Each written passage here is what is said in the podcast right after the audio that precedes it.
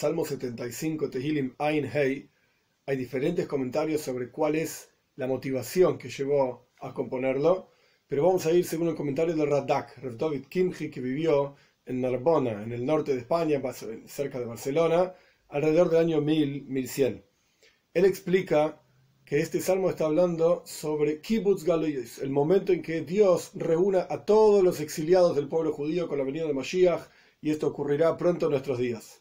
Y de acuerdo a esa explicación, cada uno de los versículos, por así decir, va tomando lugar en el contexto en general. Porque hay otros comentaristas que van explicando cada versículo, digamos, por separado, que no necesariamente tienen un vínculo uno con el otro y hablan de diferentes momentos y situaciones, pero esta explicación del Radak, por así decir, une, reúne todos los versículos, cada uno que tienen sentido en el contexto uno con el otro. Lamenatzeaj al Tashkes, mismo de Asaf. Para el director del coro, no destruyas, es decir, el pueblo judío, antes, momentos antes de la venida de Mashiach, se sienten decaídos, se sienten en el exilio, deprimidos. Al Tashkes, no los destruyas. Un cántico por Asaf, una canción. Veis dos. Oidinu lecho Elohim, oidinu bekorev shemecho, sipru nifleisacho. Te agradecemos a ti, Dios, te agradecemos y estás cercano, por así decir, por, por así decir perdón, en nuestras bocas, tu nombre, para llamarte constantemente, y contar tus maravillas. Es decir, te agradecemos en el momento en que reúnes a todo el exilio del pueblo judío en la tierra de Israel, y nuestro, nuestra boca, por así decir, siempre estuvo cerca a tu nombre, esta es la idea, y vamos a contar y agradecer las grandezas y maravillas que hiciste con nosotros en esta reunión de todo el pueblo judío. Gimel tres. Contesta a Dios, por así decir. Cuando tome un tiempo, es decir, cuando determine un momento para que el pueblo judío salga del exilio, Ani, dice Dios, yo, con rectitud juzgaré, es decir, a todo el mundo entero va a ser juzgado, con la rectitud divina, en el momento en que el pueblo judío salga del exilio. Dalet cuatro. Se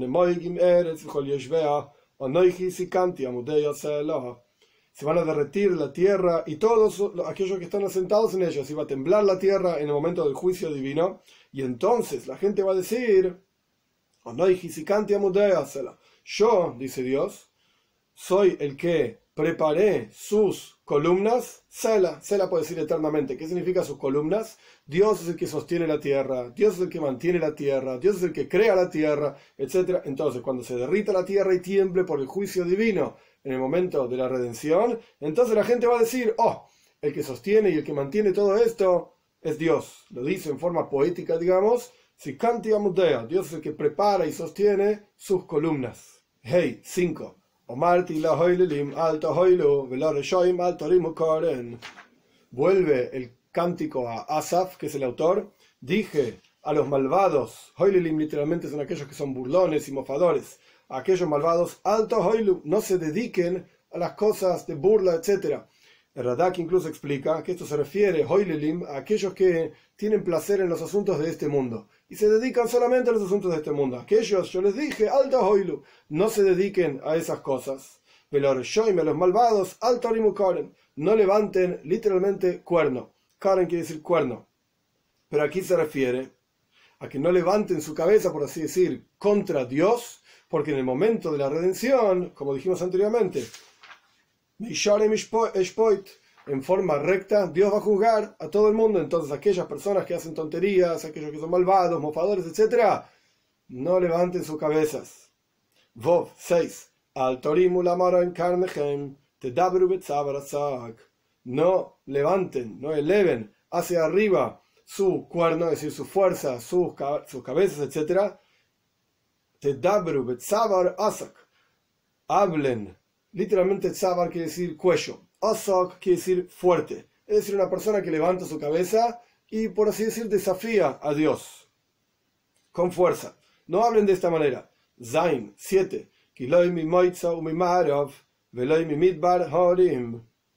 Porque no de su salida, está hablando del sol, de la salida del sol, y de su puesta, y no del desierto, es decir, de la gente que va haciendo negocios y viaja a un lugar y a otro lugar a través de desiertos, Horim, está la elevación. Es decir, la fuerza de la persona no viene ni de la salida del sol, ni de la puesta del sol, ni de los negocios que hace. De ahí no está la grandeza de la persona.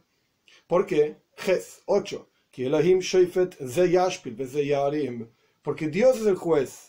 A este le rebaja y a aquel levanta. La grandeza de la persona o la bajeza de la persona surgen directamente de Dios. Entonces, volviendo, digamos, los versículos hacia atrás, Altar y Mukoren, no levanten sus cabezas, no hablen en forma rebelde contra Dios. Tes nueve.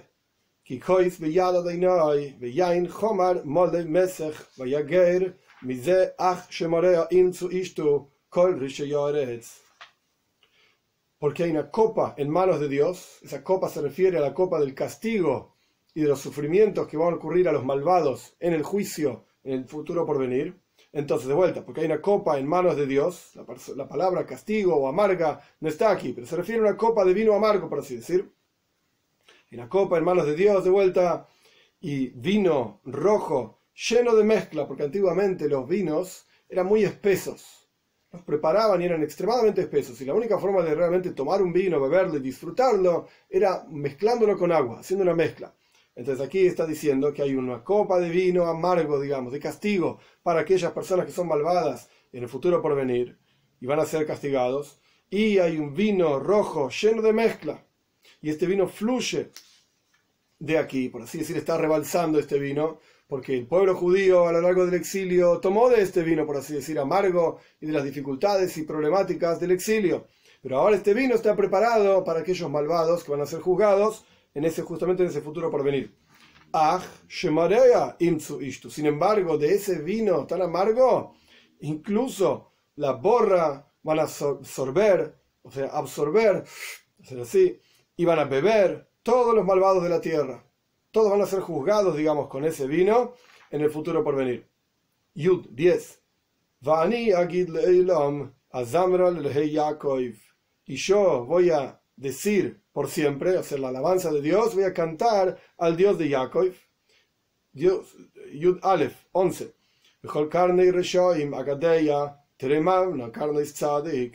Y toda elevación, todo cuerno literalmente de los malvados, voy a recortar y voy a elevar el cuerno, la fuerza del tzadik, del justo.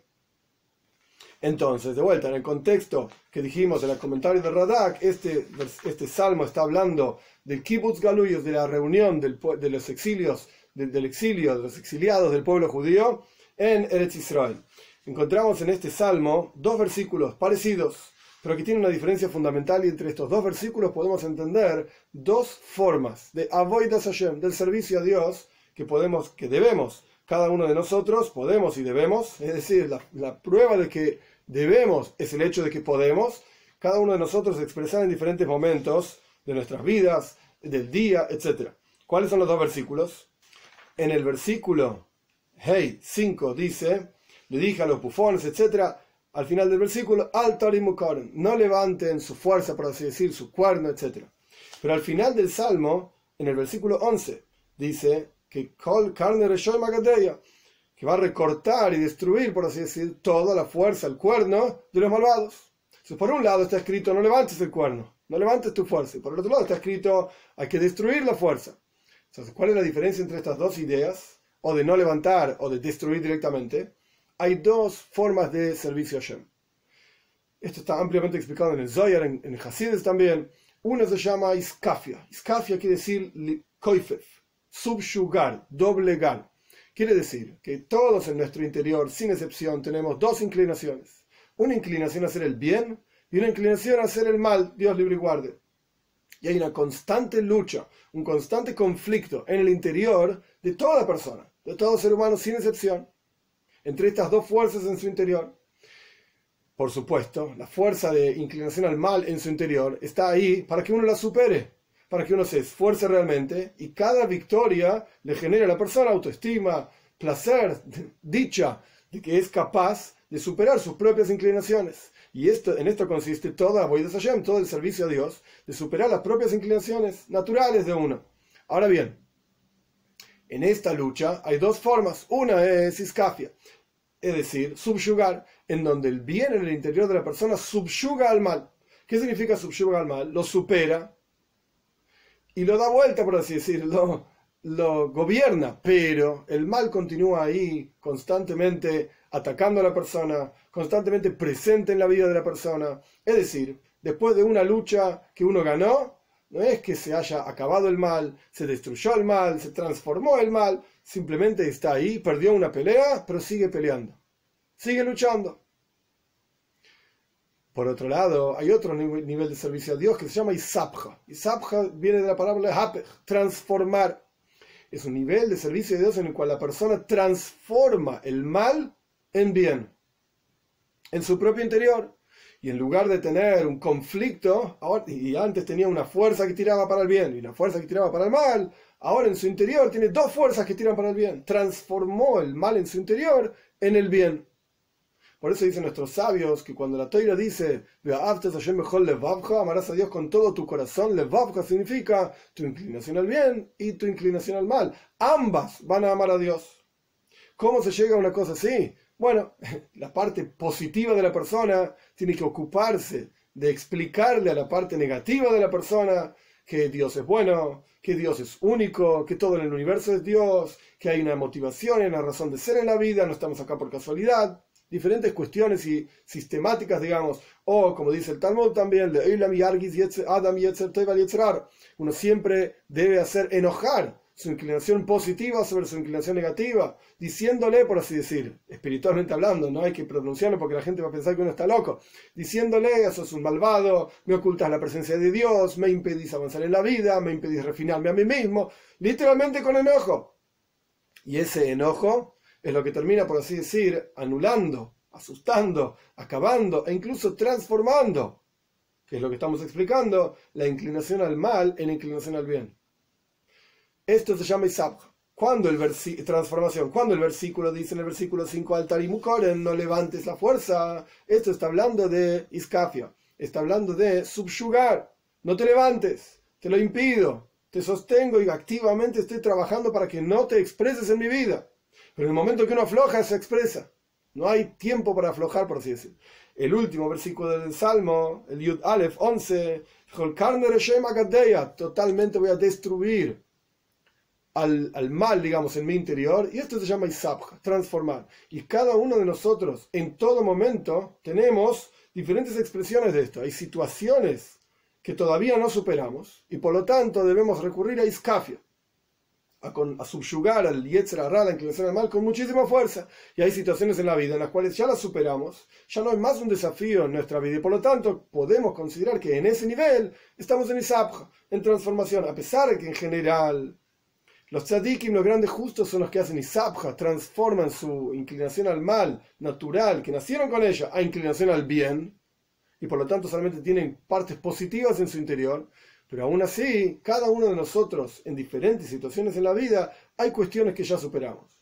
Hay cuestiones que ya no, no representan un desafío para nosotros y por lo tanto podemos decir tranquilamente que en ese nivel somos tzaddikim, somos justos, hicimos Isabja, hicimos transformación total.